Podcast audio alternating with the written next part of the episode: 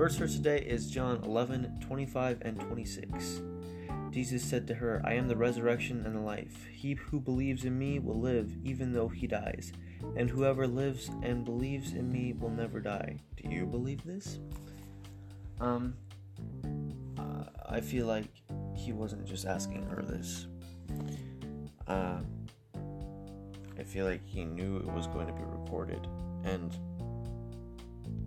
he's asking everyone who ever reads it down through history if they believe this.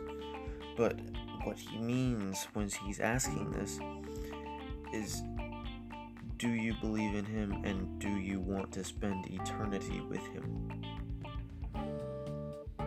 Um, there's, there was, there's been no one like him. I mean, everyone says there's, there's a lot of fake Jesuses even today, but like, there has been no one like him. He's the only one that is risen from the grave, and